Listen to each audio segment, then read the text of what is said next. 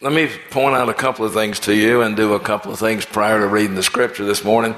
Number one, I hope you'll take a close look at the insert in the bulletin and notice that there will be classes taught during the Sunday school hour. Um, David Knuckles, our stewardship chair, and myself and Mark Pass is going to help us some. And we're going to be doing the sessions on this book Enough by Adam Hamilton, which will also be our textbook, so to speak, for our stewardship campaign next month.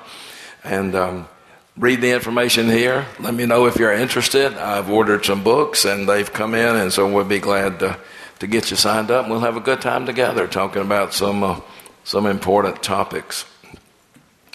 But before the sermon this morning, before the scripture lesson, and pardon, I know my voice, my allergies are kicking in a little bit, but I think I'll be okay.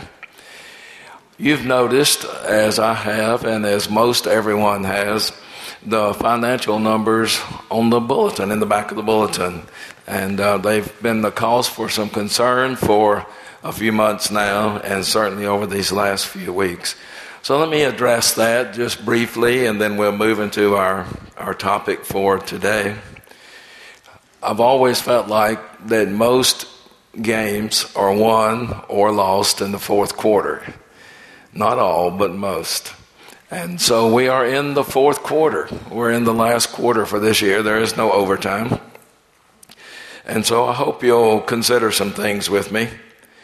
First of all, the scriptural call. I know we take scripture seriously, and the scriptural call to become or to move in the direction of becoming, if we are not already there, tithers of our income, which means the first fruits, the first 10% so many finance committee meetings, so many times we talk about how do we solve this problem?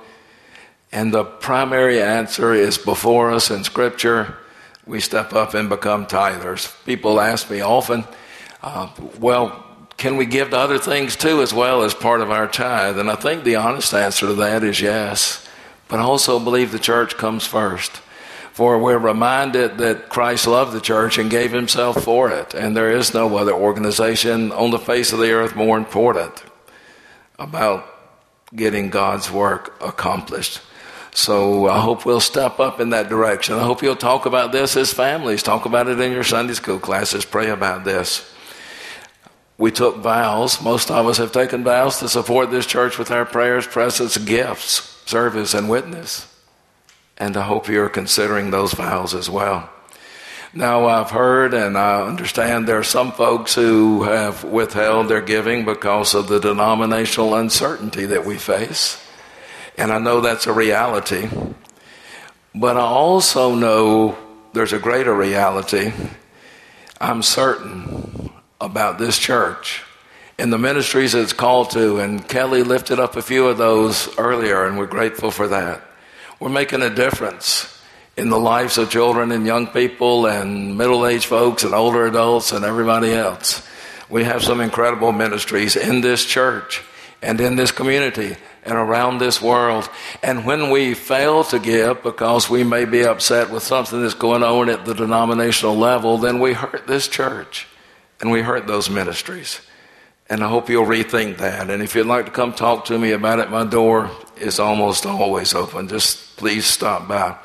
I'm certain about that, that this church, I've fallen in love with this church over these last two and a half years, and I know many of you have a deep love for this church. And when we don't give because of reasons like that, it's like we've turned our back on the church in some ways. Joan Didion, and I found this quote, I don't know who she is, but it spoke to me this week. She said, You have to pick the places that you do not walk away from. And I hope this will always be one of those places that you don't walk away from with your presence, your prayers, your, your gifts, your service. Mickey and I, earlier this year, completed our pledge, and I don't mean this to sound braggy, I just want you to know that I've got some skin in this game too. We completed our pledge for the year. And we'll take another look at that in December and do all we can from our perspective to help this church finish the year strong. I know that God has blessed us abundantly, and there's no reason for us to be where we are. And there are plenty of ways for us to move out of this predicament to gain the high ground, to pick up our momentum once again. Think about it, talk about it, and pray about it. And thank you for listening to the sermon before the sermon. And uh, thank you for all that you are already doing. I'm grateful for all of you. Our scripture lesson this morning is from 1 John 4 7 through 21. Billy Graham used to speak about in the New Testament Big John and the three little Johns.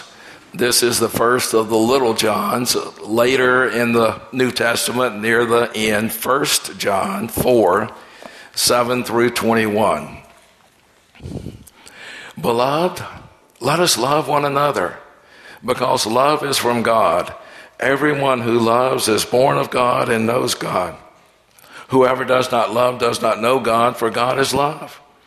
God's love was revealed among us in this way God sent His only Son in the world so that we might live through Him. In this is love, not that we love God, but that He loved us and sent His Son to be the atoning sacrifice for our sins. Beloved, since God loved us so much, we also ought to love one another. No one has ever seen God. If we love one another, God lives in us and His love is perfected in us. By this we know that we abide in Him and He in us, because He has given us of His Spirit. And we have seen and do testify that the Father has sent His Son as the Savior of the world. God abides in those who confess that Jesus is the Son of God, and they abide in God. So we have known and believed the love that God has for us. God is love. And those who abide in love abide in God, and God abides in them. Love has been perfected among us in this, that we may have boldness on the day of judgment, because as He is, so are we in this world. There's no fear in love, but perfect love casts out fear.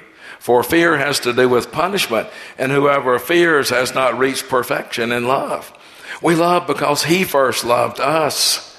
Those who say, I love God, and hate their brothers or sisters are liars.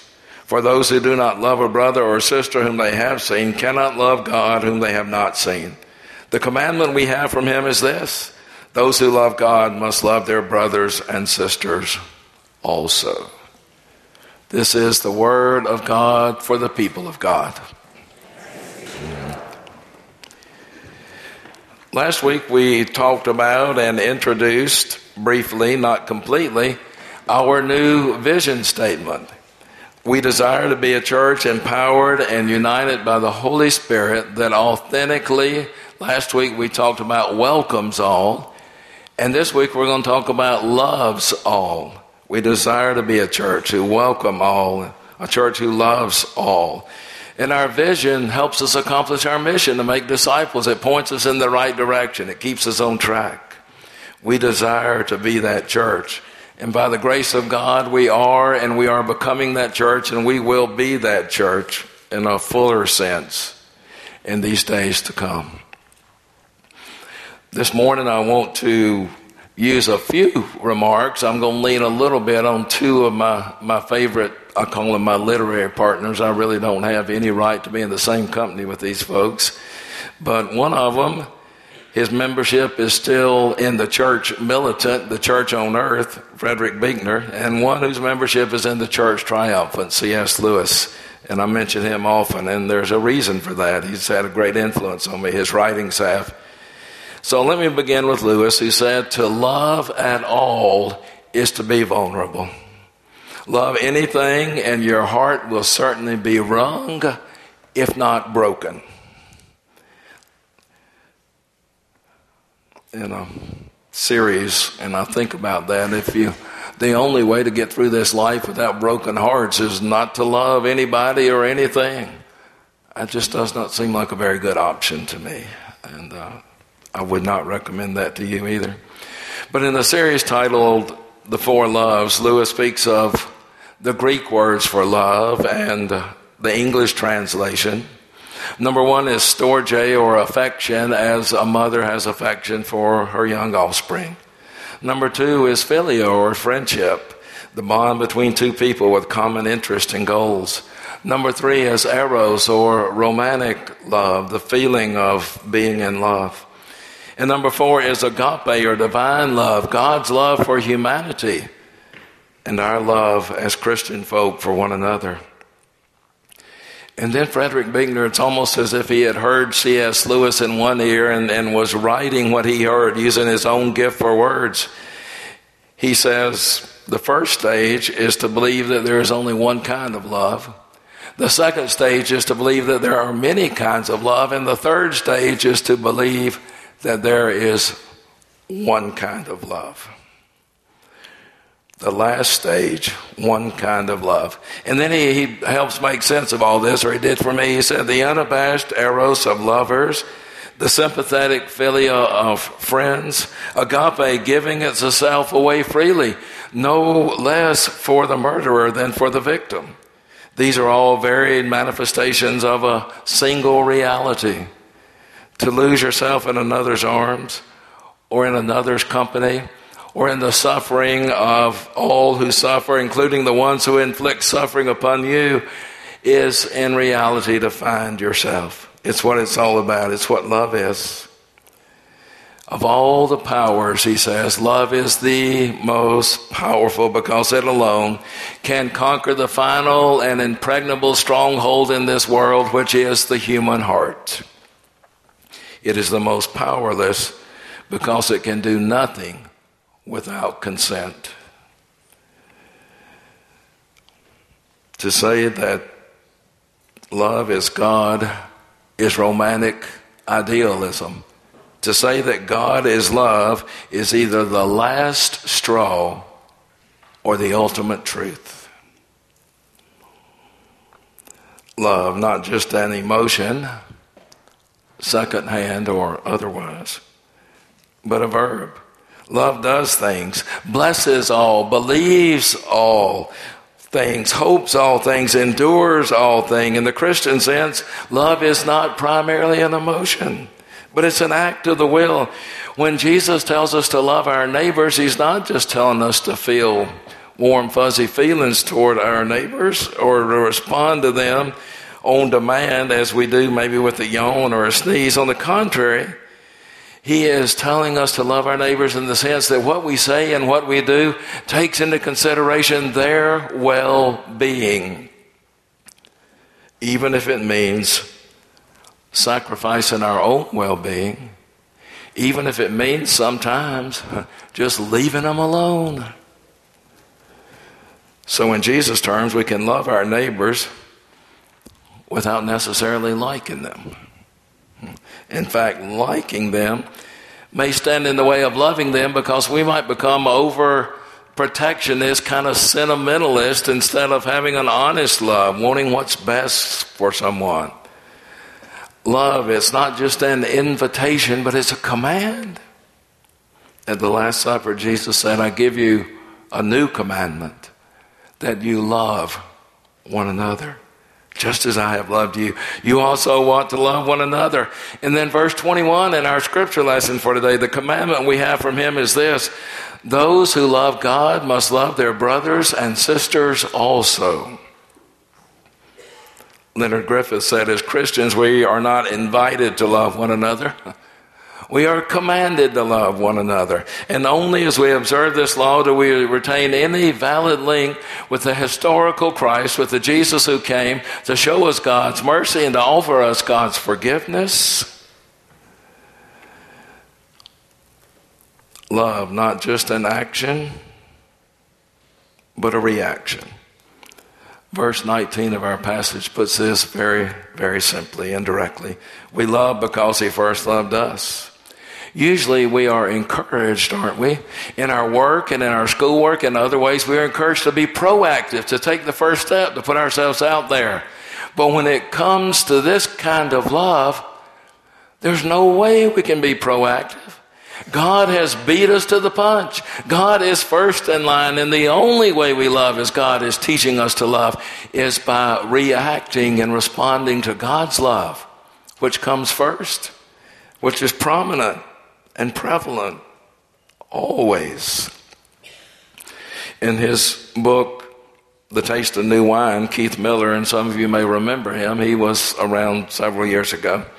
He said, Our churches are filled with people who look outwardly contented and at peace, but inwardly are crying out for someone to love them, just as they are confused and frustrated and often frightened and guilty and, and unable to communicate even within their own families. But the other people in the church, he said, look so content, so happy that one seldom has the courage to admit his or her own deep needs before such a self sufficient group of people. Sometimes loving folks means getting to know them at something more than a surface level, understanding who they are and where their hurts are and what kind of things have made them who they are, and loving one another. For those of us who follow Christ, it's not an option, it's not a choice love, not just an emotion, but a verb, not just an invitation, but a command, not just an action, but a reaction, not just an option, but a requirement. If we are to get along with one another, if we are to model this kind of love in our homes and in our places of work and in our communities and in the church, if our hearts are to be made whole, then everything is the only acceptable answer to the question What's love got to do with it? Apologies to Tina Turner. Now, then, I want us to back up for just a, a, moment, for a few minutes, and focus on verse 18. There is no fear in love, for perfect love casts out fear. For fear has to do with punishment, and whoever fears has not reached perfection in love mature love, I think might be a more accurate translation of the gospel here than perfect love. For most of us, when we hear the word perfect, even though it's so much a part of our Wesleyan tradition, when we hear the word perfect, we think of reaching a point where we make no mistakes. I'm not there. I don't know anybody who's there. But a mature love still makes mistakes, mistakes of the head, not the heart. Mature love casts out fear. Whoever fears has not reached that maturity in love. Hopefully, we're growing in that direction. The Holy Spirit is moving us that way and shaping us that way. Verse 18 flows from verse 17, and it has to do with fear of judgment. The prospect of standing before the bar of God's judgment holds no terror for those who are growing in love. For when the love of God is properly known, it calms the mind. Those thoughts came from John Calvin, who often found themselves at odds with, with John Wesley, whose thoughts were often at odds with one another. But I, I think he was right on here. And the flip side of this observation follows since fear implies the threat of punishment, the fearful one, by definition, has not been perfected in love. In other words, Christians do not mature in divine love as someone has said, under the lash, under fear, under threat of what might happen. Fear has been used for too long to try to bring folks into the kingdom of God. It has become a form of evangelism that thankfully I hope is getting away from us. A kind of evangelism that some folks refer to as, pardon me if you need to, but scaring the hell out of people. And that's just not appropriate when we're talking about the mature love that we are called to. When I was a student pastor a day or two ago in Waco, Georgia, not far from here, Waco and Poseyville, two little churches, and I was visiting a guy one night who was, was in the church, and I was in his home, and, and we were talking about lots of things. And then when I got ready to leave, he said, Come by anytime you like just be sure that we don't ever talk about this business of receiving Christ or this business of going to church or any of that kind of stuff. He said, When I was a kid, my parents forced me to go to church. And all I ever heard were the fires of hell and eternal damnation. And I used to have nightmares. And when I was old enough, he said, I left the church. Haven't been back, and I don't want you trying to change my mind. I haven't seen him or heard from him in over four decades. I don't know what became of him. I hope and I pray that somewhere along the way the love of God broke through all that fear and all that stuff and that he's a disciple of Jesus Christ. But I don't know that for sure. Fear. It seldom travels alone. It's got lots of traveling companions, lots of buds that like to hang out with fear. Things like anger and pain and resentment and bitterness. Mamie Mobley, you may not recognize that name, but you may know the name of Emmett Till. The mother of Emmett Till, Mamie Mobley, was asked if she harbored any bitterness toward the two white men or toward white folk generally for the brutal murder of her son in 1955. And this is what she said It certainly would be unnatural not to hate them. Yet I have to say I'm unnatural. The Lord gave me shield. And I like that expression. The Lord protected me. The Lord gave me shield. I don't know how to describe myself. I did not wish them dead. I did not wish them in jail. If I had to, I could take their four, four little children. They had two children each and I could raise those children as if they were my own, and I could have loved them. I believe the Lord meant what He said, and I try to live according to the way I've been taught. Talk about a mature love, acting as an exorcist, and casting out that demon of fear and bitterness. Clifton Black wrote, The church's love is progressively shaped by Christ and distilled of all corrupting naivete, bitterness, and cynicism. Is this happens, he said, we may finally come to realize we don't interpret First John. First John interprets us. Some of you are familiar with William Sloane Coffin, or at least you've heard the name.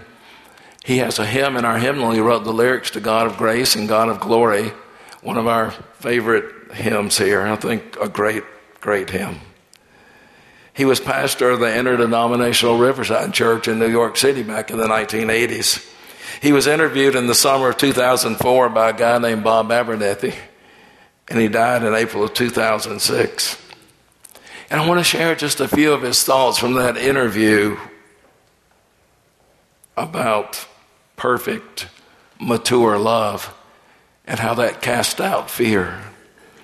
He said, I understand that people want to be safe and polite and obedient and comfortable, but that's not being alive. Irenaeus, one of the early church fathers, said, The glory of God is a human being fully alive. Now, if you back off from every little controversy in your life, he said, not only are you not fully alive, but you're boring. And I don't want to be that. I don't want you to, you don't want to be that. It's a terrible thing, he said, when we settle for so much less. He said, the bedrock of my faith, mind you, I didn't get to it easily, that we are loved by God, just as we are. But God loves us too much to leave us that way. And that's what gives us value. We don't achieve value. We don't have to have value to be loved by God. We are valuable because God loves us. Our value as human beings is not an achievement, it's a gift. We don't have to prove ourselves. All that is taken care of. What we have to do is to express in return God's love with our own. What a world of difference between proving yourself and expressing yourself. And then just a little side note before I end this. He had a son who was 24 years old and who was killed in a car accident in 1983. It was a rainy night, and he drove his car into Boston Harbor.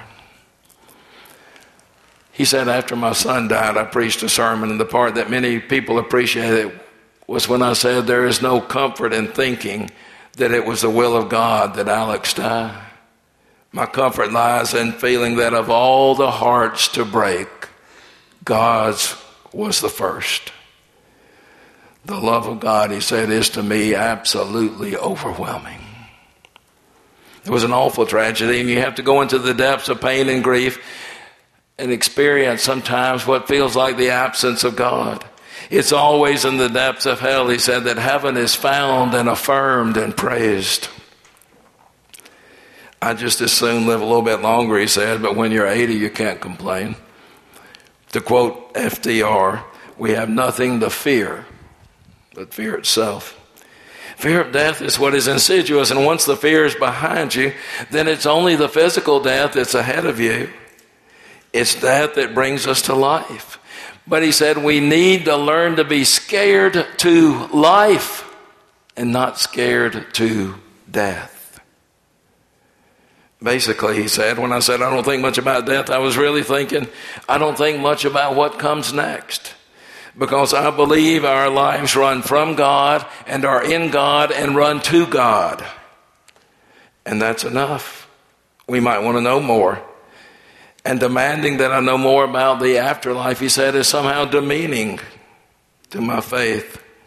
One world at a time, I think.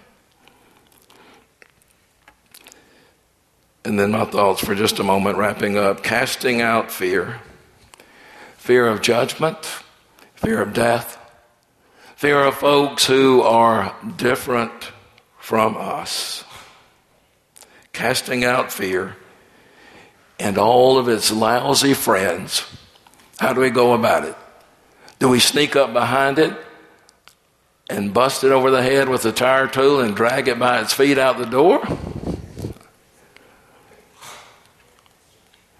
Seems to me the best way to be rid of fear is to crowd it out. There is no fear in love, but perfect, mature love cast out fear. We're called to be a church who loves all. And if there are those whom we cannot love, what is it that we're afraid of? Amen.